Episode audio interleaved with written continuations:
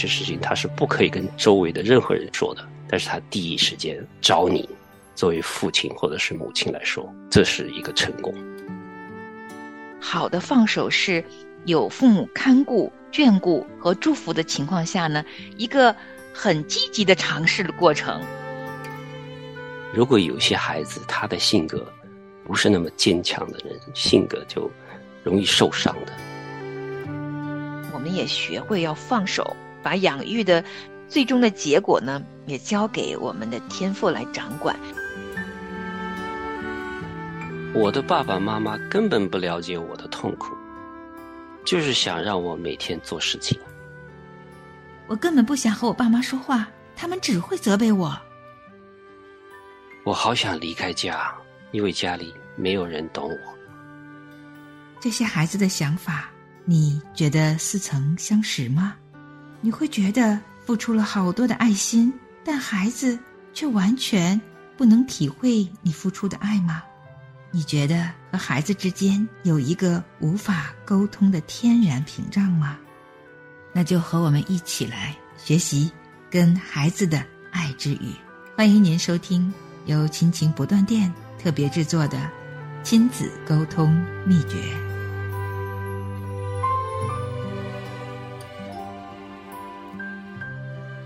亲情的家人们好，欢迎您收听今天的亲情不断电，我是梦圆。亲情的家人们好，欢迎大家收听亲子沟通秘诀。是的，这是我们亲情不断电当中很重要的一个关于沟通的一个小专题哈，应该说是一个大专题。我们预计慢慢的一点一点的跟啊父母们一起来学习啊，这一日成为父母，终生都要学习，不管我们的孩子有多大岁数哈，我们都是要学习的。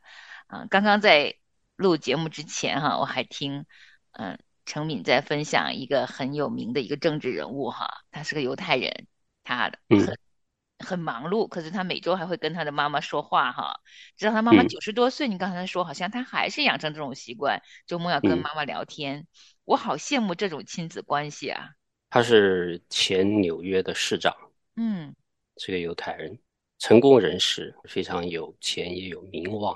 让我吃惊的就是，诶，他。每个周末都还有时间给他妈妈，他妈没有住在他们附近，但是他都每个周末给他妈打个电话，非常的难得哈。是，我是认为挺难得的。呃，每一个家庭可能都不一样的沟通方式哈，造就了这孩子跟父母的关系呢，是不是很亲密？有些时候孩子是什么话都不愿意跟父母说的。嗯，那这样的孩子呢，成人以后有了自己的生活，忙碌的工作、家庭，养育他自己的孩子的时候啊，很难跟父母再沟通，最多就是报道式的沟通，就是挺好的，身体健康吗？天气怎样？吃了吗？还好吗？或者是呃，父母可能有事儿，让孩子帮忙，可能对那件事情有一些沟通，但是像这样哈，很亲密的关系。无论自己多忙，都会固定下来，跟自己的母亲多说说话，将自己的一些经历跟母亲分享一下。我觉得这种亲子关系是很亲密、很让人羡慕的。是啊，我以前去的一个亲子关系的讲座哈，那个老师就讲了好多内容哈，其中讲一样东西，我就是一直都不理解他在说啥。他说亲子关系，父母培养孩子的成功的一个标志，嗯，就是。孩子长大之后，他有什么大事儿的时候，第一时间就是来找你父母的时候，嗯，就是你成功了。那个时候我孩子还很小嘛，不太明白他在说啥。他过了几年之后，我才明白了哦，就是说你跟你的孩子关系非常的亲密，你跟他可以非常亲密的沟通，你和他的渠道是打开的，嗯，而且他对你是绝对的信任，嗯，这就是什么大事的时候。特别是私人的事情，有些事情他是不可以跟周围的任何人说的。但是他第一时间找你，作为父亲或者是母亲来说，这是一个成功。那我现在非常的理解这个。是的，最近我们学习亲子沟通秘诀哈，养育小孩子呢，其实确实应该有一个比较好的目标，像刚刚说的这个，其实也是其中的一个目标，就是希望孩子成人以后离开家了，还愿意常常打电话跟我们说一说他生活中的一些具体事情，他们一些人生大的决策的时候，可以第一时间先跟我们商量，问问父母的意见哈。我觉得这也是很成功的一个养育的一个标准哈。养育一个孩子的总体目标啊。就是应该让孩子变得越来越成熟，并且呢，放手让他们独立，不再依靠父母，而能够在成人以后啊，转而信靠我们的上帝。上一次啊，其实我们聊了怎么才能让孩子变得成熟，有四部曲，按照小孩子不同的年纪啊，父母可以从年幼的开始，就好好的按照一个蓝图，最终让孩子在十八岁以后可以成为一个成熟的人。那今天呢，我们要聊一聊，怎么能够放手让他们独立？真的，小孩子十八岁就自然而然就独立了吗？那作为父母，难道十八年以后就自然而然的会非常轻松的放开双手，去鼓励孩子离开家，走出家门，让他们独立了吗？这是件容易的事情吗？其实空巢也是一个父母学习的过程。很多空巢的父母都是在学习放手的功课，怎么放手？准备好了没有？其实不是到十八岁的时候要出门了，要去外边去上班了，或者是读书了，那个时候才来开始享受如何放手，其实已经晚了。提前几年你就在想，他到十八岁的时候我应该怎么样？放手应该是慢慢的，而且把这个他应该出去的。需要让他自己成熟，让他自己独立的那些技能和有他的心智，已经慢慢的把他准备好了。嗯，慢慢的在已经在提前放手了，所以这个是是一个挺长的过程的。确实，那我们也先来听一听哈，在《亲子沟通秘诀》的这本书的作者他是如何来描述放手让孩子独立的。那我们听完之后再回来一起分享。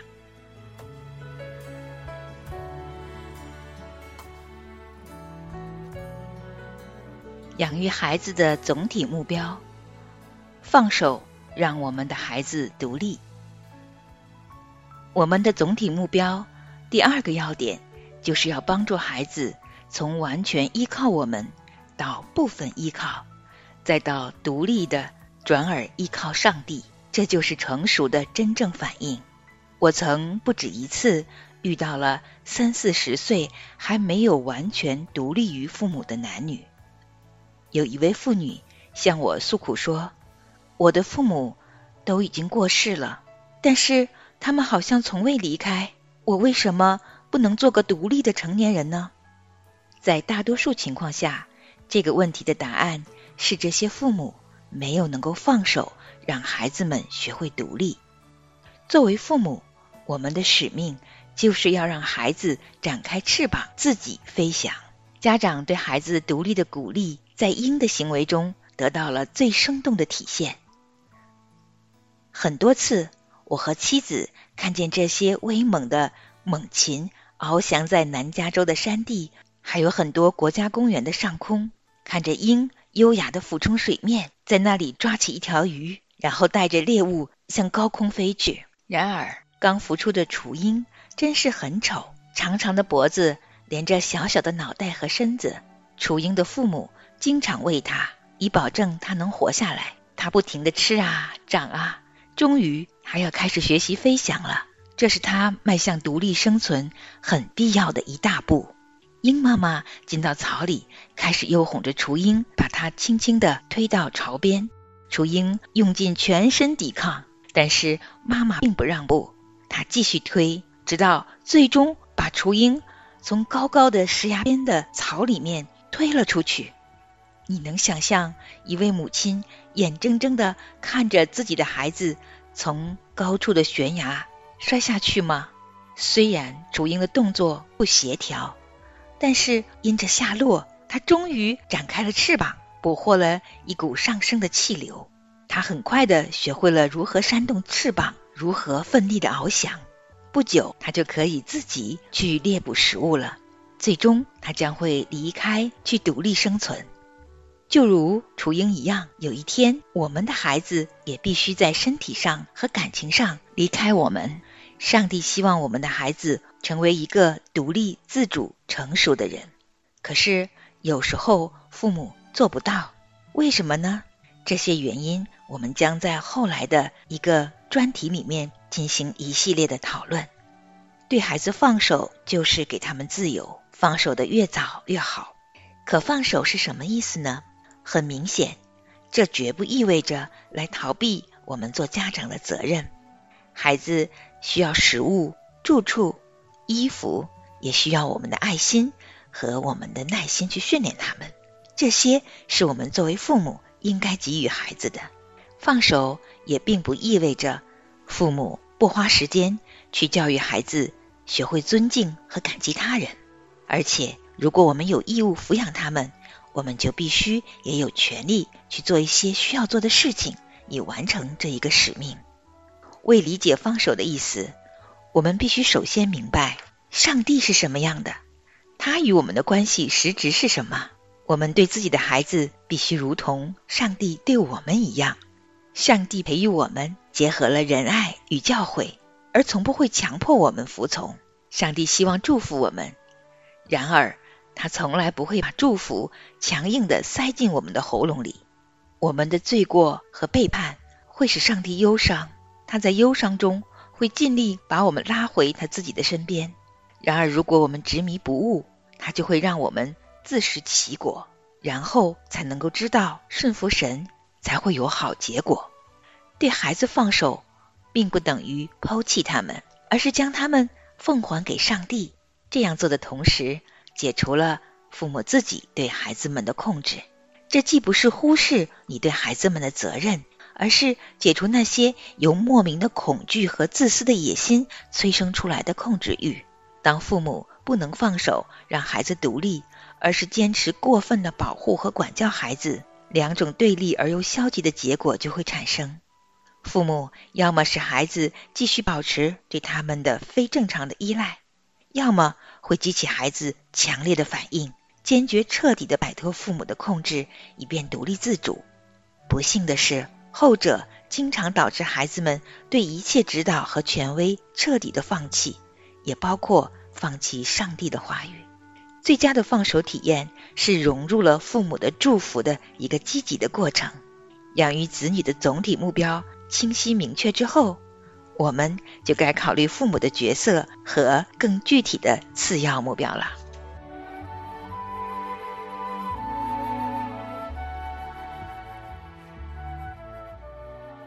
好，这个就是引导我们的总体目标的第二部分，要学习放手，让孩子独立。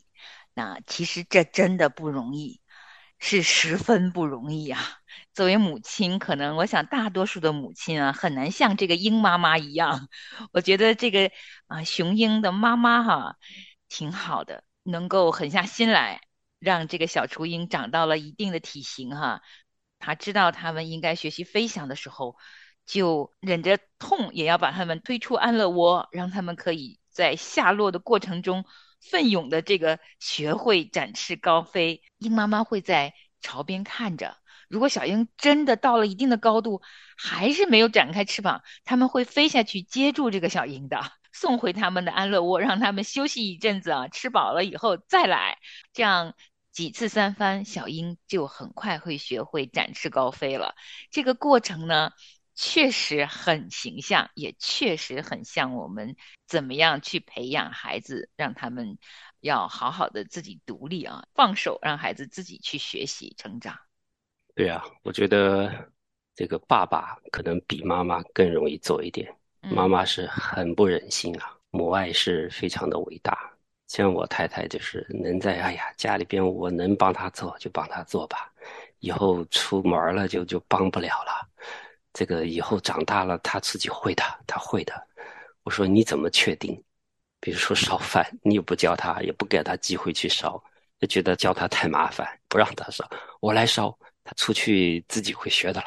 这个对妈妈来说是特别的难以放手的哈。就像老鹰这样子的，看上去好像有点残酷，其实你整个来看，其实是一种爱。我们觉得什么都保护着孩子，全部都帮他做了之后，觉得是爱。其实就是要让他们有一些挑战，然后呢，自己去尝试一下自己的失败，然后给他一些挫折啊，其实也是爱的。觉得这是更有智慧的爱，让他有机会去试错的。像我们家，我是绝对是支持的。有些事情简单一点的事情，他从来都没有做过，但是我觉得到他这个年纪的话，他自己去想一想，动动脑筋，他一定能够解决的。嗯，而且我要知道，就算他失败了之后，他的风险是很小的。就像这个老鹰一样的，他知道的。雏鹰把他给推下去的时候，他知道他的风险最大的就是飞不了了，会朝下沉，但是他不会摔死，因为老鹰是知道怎么样子把它接住的。都要有智慧的去评估，放手孩子去做自己的事情。给他先有一些小风险的事情去做，然后再把那个风险慢慢的、慢慢的增加，就是一个过程吧。包括是在孩子离开之后，也是要慢慢的一个放手的一个过程。嗯，确实，我很喜欢他刚刚在描述的时候呢，他说，其实父母放手的一个过程哈，最佳的体验呢，应该是融入了。父母的祝福的一种积极的过程，包括你刚才聊的，允许孩子试错，在安全范围内允许他们试错，这个安全范围其实也是父母给予他们的一种安全保障，也就是父母的一种祝福。那我们其实很难去想象哈，如果一个小孩子他是在各种责骂中被迫的不得不学会成熟。不得不自己过早的独立的时候，其实他也是伤痕累累的一个成长过程。这个并不是真正意义的放手，而真正的好的放手是有父母看顾、眷顾和祝福的情况下呢，一个很积极的尝试的过程，很乐观的、很美好的一个体验过程。这过程当中，孩子会犯错，啊，会做错事，但是呢，整个过程是有。父母的陪伴和积极的鼓励的，那甚至于，如果他做了一件事情挺成功的，可能还有父母的奖励，是带着一份祝福和对生活中充满着期盼的一种积极的心态去体验了这样一个过程的。父母慢慢就变成一个旁观者，所有的事情。无论是从他的知识上面，还是从情感心理层面，都慢慢放开，让孩子学会自己去学习新的事物，自己去处理一些情绪上的问题，自己去体验一些心理上面可能会有害怕、会有胆怯的过程中该怎么去战胜。那父母慢慢呢，就逐渐逐渐的退居幕后。那孩子慢慢慢慢体验到父母这种积极的放手以后，他才能够在他的人生当中哈，真真正正的成为一个成熟并且独立的人。我也是非常赞同这种积极的放手，有关爱的这种慢慢的一个过程的放手。如果我们不是积极的去陪伴，不是积极的放手，有些家长就会做的非常的极端的，比如说我很反对的就是。教孩子游泳的时候，也不会游泳，也不会喘气，然后就把他丢到游泳池去了。嗯，听过这种吧？听过。丢到游泳池，让他呛两口啊，自然会学会的。如果有些孩子他的性格不是那么坚强的人性格，就容易受伤的，他以后就不敢游泳了。有些孩子就胆怯了，看到这个想起来就是一个噩梦啊。这种方法呢，陈敏认为是没有爱、没有慢慢的耐心和等待的这种放手哈。就是游泳是一个简单的例子，还有就是会把这个孩子放到社会去，让他去社会长大了，推出去，他走到社会上去，他碰得头破血流，他自己就会成长的。但是头破血流的那种，就是没有保护的、没有陪伴的那种头破血流啊，是。会累积伤痛的，特别是在心里边的那种伤痛。就是以前我们讲过节目哈，痛苦和伤痛是不一样的。如果你你一路上都是有痛苦，痛苦的话就是短暂就过去了。但是伤痛，你是一路上你都受伤，这个伤痛是永远的。而且是要很长时间来疗伤的。如果你一直都是受伤的话，就大多数人都不行的。确实，确实是这样子的。其实你刚才说的好几个场景哈，都挺熟悉的。我们周边有挺多，我们看到那些还没有成熟的孩子就被放到寄宿学校去的，这很典型的一个例子。其实孩子在离开家的时候，并没有准备好，从心智上面到生活能力上面，很多孩子就一下子被丢到一个陌生的环境上去，呃，可能才十四五岁就要去面对一个很陌生的环境。有一个男孩子，他的父母呢，为了他好，就让他去到了一个陌生的国家的一个陌生的城市去读书。为什么选那个城市呢？是因为他的姨妈是亲姨妈在那个城市的，所以他父母就认为有亲戚那就是准备好了。所以在那个孩子十四五岁的时候，就住到了姨妈家去上当地的一个高中，这已经是很好的了。可是那个孩子后来读大学的时候，虽然考进了一个挺好的专业，他也努力的在读，可是大学有两年都是在很深度的一个恐惧当中。后来医生就让他使用忧郁症的药物两年。是一个男孩子，长得高高大大的，滑雪能手，体能也很好。为什么情绪上会有非常阴郁的这样一个长达两年的时光啊？他自己。回忆恐惧就好像从离开家那一刻就深深的埋在他心里了。虽然他很阳光、很外向、很热爱运动，但好像总是形影不离的有这么一个让他很恐惧、很害怕孤单的这样一个深度的一个恐惧在他心里。那我想，可能很多的孩子他都是在还没有能够独立的时候被迫。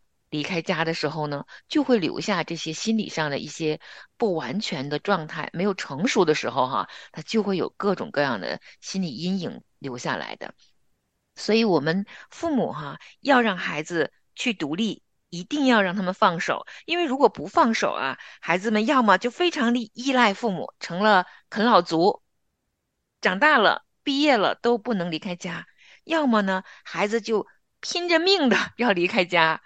不愿意回家门的，毕业以后就离得越远越好。这两种都不好。那真真正正跟父母能够在独立之后还能拥有一个很亲密的、很好的像朋友一样的好关系的这样的父母呢？他们都是在最恰当的时候，能够让孩子在家中训练好了、成熟了、够了、独立也可以了，才放手的。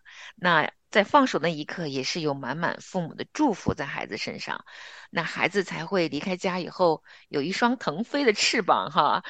我们虽然学习放手哈，但也真的不能一下子什么都不管，而且要为孩子预备啊。给所有正在养育小孩子的父母哈，我们共勉，我们一起学习，怎么样才能够好好的在孩子适当的年龄，让他们每个年龄段都学会。该有的生活技能，还有他们的情商，也匹配他们的成长，也慢慢让他们好好的学习独立，带着我们的祝福离开家门。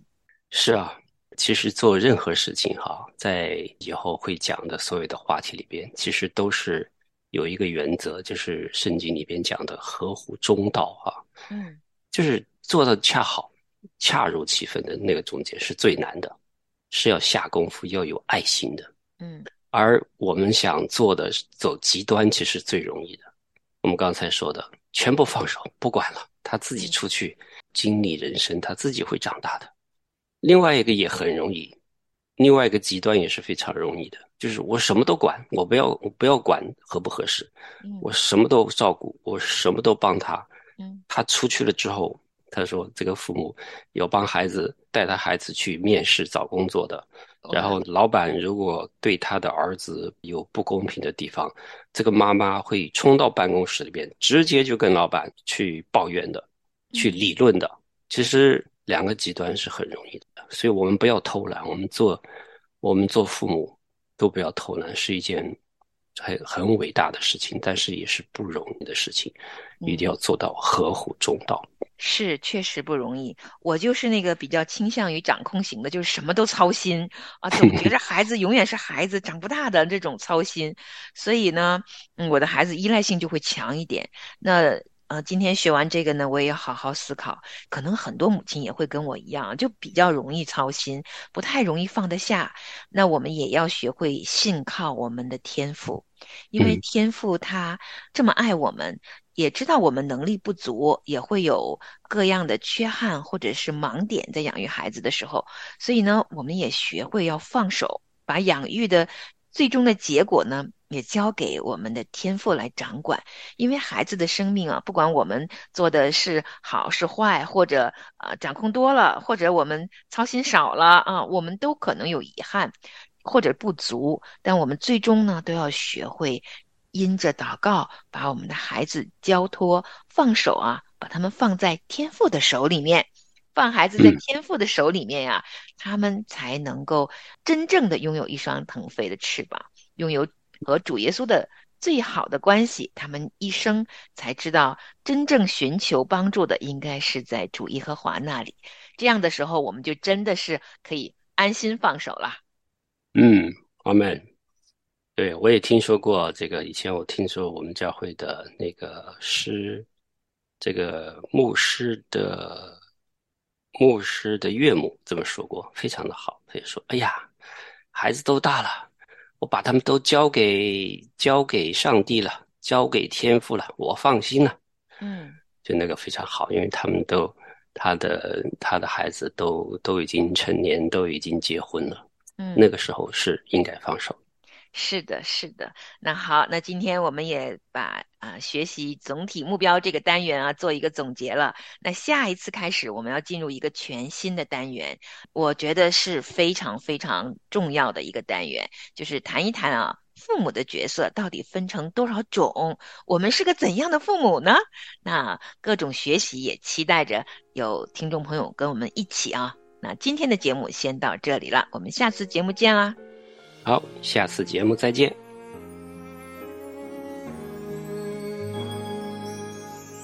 崖上的芦苇它不折断，将残的灯火它不吹灭，耶和华靠近伤心的人，在他爱里有。惧怕。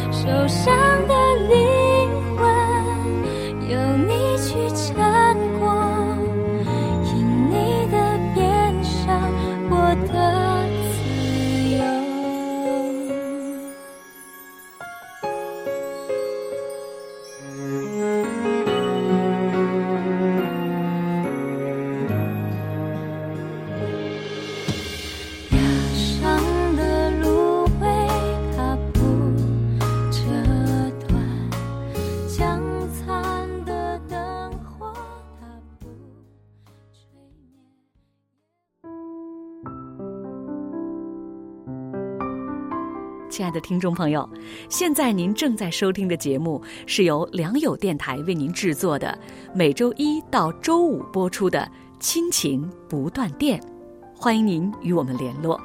我们的电子邮箱地址是 q i n q i n g at l i a n g y o u dot n e t，就是亲情在良友网。感谢您收听我们今天的节目。愿上帝赐福给您和您的家人，我们下次节目再会。